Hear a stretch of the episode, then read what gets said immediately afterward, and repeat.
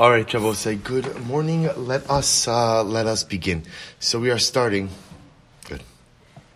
Thank you. So we are we are we are continuing this morning in Os Mem Ches in Tzidkas HaTzaddik. So if you remember again, the Rebbe really introduced to us this incredible idea of Lo Yischaber Im Rishayim. That as much as we said in Os Mem Zayin, that every midah, even negative ones, and every character traits, even negative ones, can be used for good when it comes to creating connections with the wicked, one must distance themselves. That one must be very careful about connection with a Rasha, because that connection, and again, how, how, remember, who's a Rasha, how you define a Rasha, so that we're not exactly getting into, because that becomes even a, a little bit more complicated. But one of the things that we did see is that even someone who may have good intentions, but the actualization of those intentions is through something negative or illicit, ultimately again has the status of a Rasha as well and really needs to be avoided. That was the example of Yosef and the wife of Potiphar. But the Rebbe ends off really by saying something quite fascinating. The Gam Yehuda, on page Kuf Tes Vav, in the Be'urei Chasidus, the left-hand column. So the Rebbe writes as follows. He says. The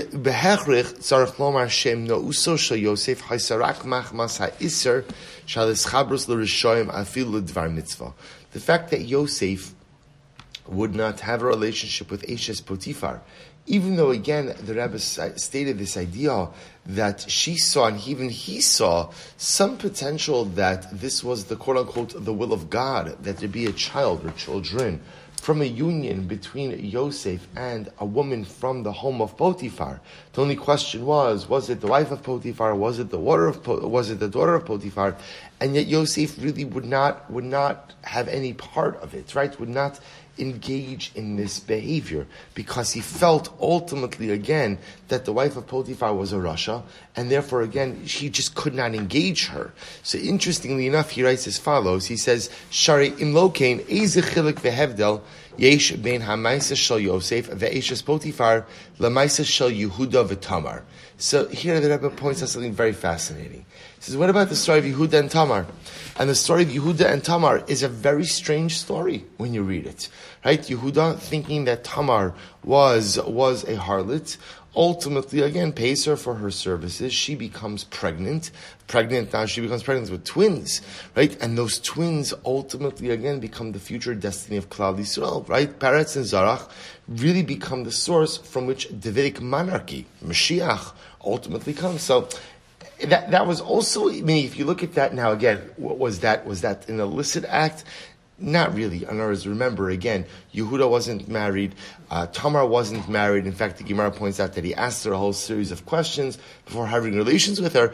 But even if it's not quote unquote halachically illegal, it certainly seems like a strange story. See, here you have Yosef abstaining from a relationship that he felt was inappropriate. Yehuda engaging in a relationship that kind of just raises our eyebrows as we read it. How do we distinguish? And, and but to take it further, Yosef wouldn't engage in a relationship because, like the Rebbe says, lo yischaber im rishoim.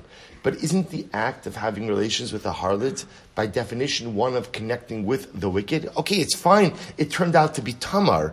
And obviously, again, there was uh, the Yad Hashem, the hand of God, was manifest in that encounter. But still, when Yehuda is thinking about the decision, doesn't he, like Yosef, have to be careful with connection with the Rasha? So the Rebbe says something amazing. He goes on, he says. So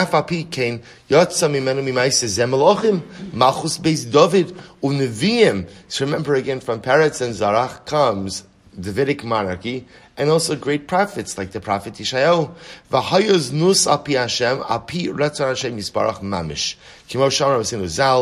Al Masham Yehuda Tzad Kamimeni.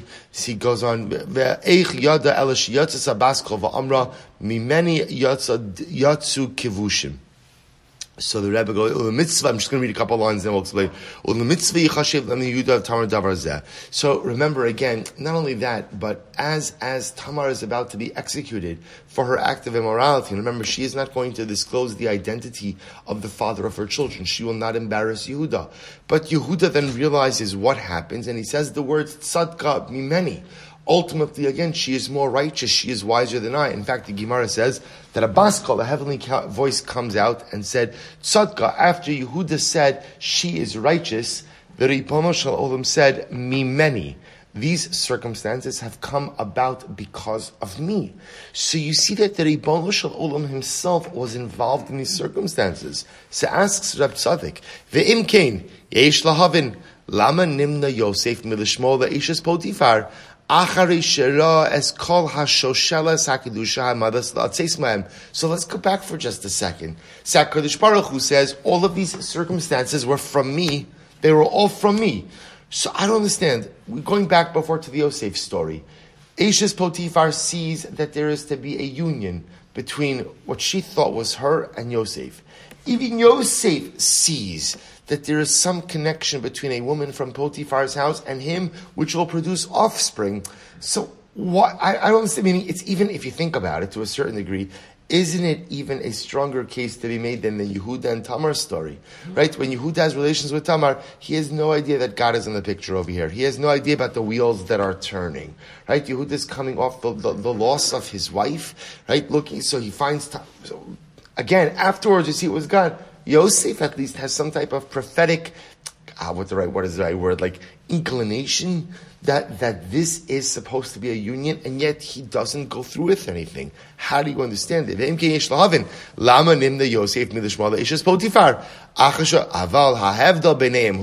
So we'll say herein lies the fundamental distinction. Shetamar, uh, kuftas zayin, sorry. Shetamar haisa tzadekes. Tamar was righteous. Tamar was righteous. Ad shemasra nafsha shelo legalos al Yehuda. V'sivav min hashemaim sheyischabru atzadikim atzadekes kedei lahamid mehem es malchus beis David v'hamashiach.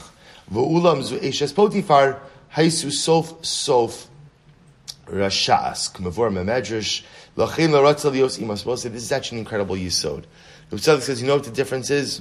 The difference is in the moral character of the, the moral, the moral, I'll call it the moral fiber of the characters that the difference was Eshes Potifar was a Rasha. Right? She was she, she was she was she was wicked. Now we'll say now remember there's a there might be a prophecy. Maybe she saw something prophetically, but at the end of the day, what she was looking to do was to engage in an act of immorality. What she was doing, she was looking to engage in an act of adultery. Now we'll say now remember again Adultery is not just forbidden for Jews, right? Adultery or a code of morality is one of the Sheva Mitzvahs B'nai Noach, is one of the cornerstones of a moral society that every single human being is bound by. So Reb wants to make an amazing distinction. Tamar, whose intentions were righteous and whose character was righteous, ultimately, again, even through a series of kind of strange events, is able to produce a magnificently holy result.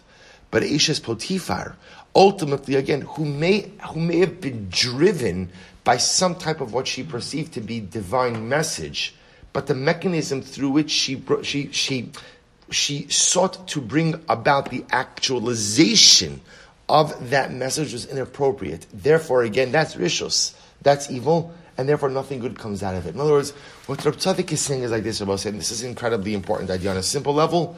The ends don't justify the means at the end of the day, at the end of the day, sometimes in life you have to do, you have to do uncomfortable things in order to bring about great results. But the moment that you have to become a Rasha to do so is the moment that your cause is no longer a worthy one. Let's see, you hear, you hear this distinction? We all have to do, well, not we all, but sometimes in life we have to do uncomfortable things to bring about certain results. But the moment you have to do something that makes you a Rasha is the moment that the goal you are pursuing is no longer noble. Tamar has to do something uncomfortable. I mean, I would imagine ridiculously uncomfortable, right? Tamar, Tamar was, remember again, Tamar was a, a, young, a young woman. She was a young woman, widowed twice because of the actions of her husband, not because of her. And yet, she doesn't say anything. She can't say anything. What is she going to say? What, what is she going to say? She's going to talk about the sons of Yehuda like this? A father-in-law who thinks that she's mamish like the black widow, right? That thinks that she, she's just, there's no way I'm marrying off this girl to anyone else from my family. She has to do something uncomfortable, but yet while maintaining her righteousness. Ishes Potifar has to do something uncomfortable, but ultimately, again, illegal and immoral. And the moment that you have to become a Rasha in the pursuit of the actualization of your goal is the moment that the goal is no longer worthy and no longer appropriate. So says that's why the stories, although there's so much connection, there's a difference in the moral, the moral character of the two primary characters, of the, of, of the two primary individuals, Tamar versus Eshes Potiphar, both motivated by a vision that there, there needs to be a child with this particular individual. Tamar, uncomfortable circumstances, but not illegal. Eshes Potifar, illegal circumstances, she becomes a Rasha. The moment she becomes a Rasha, the actualization of the goal is no longer noble or worth acquiring. Well, it's such an incredible yisod in life. And what an important lesson.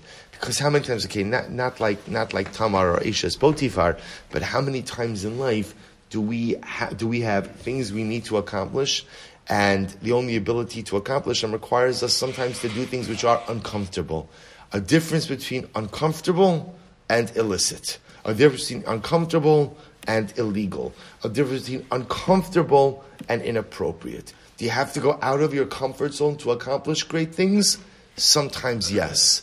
But the moment that you have to make yourself into a Rasha is the moment you have to stop and realize that this is not a goal worthy of pursuing. All right, we'll, we'll stop over here. We'll pick up a Mir Hashem with Mem Tes tomorrow.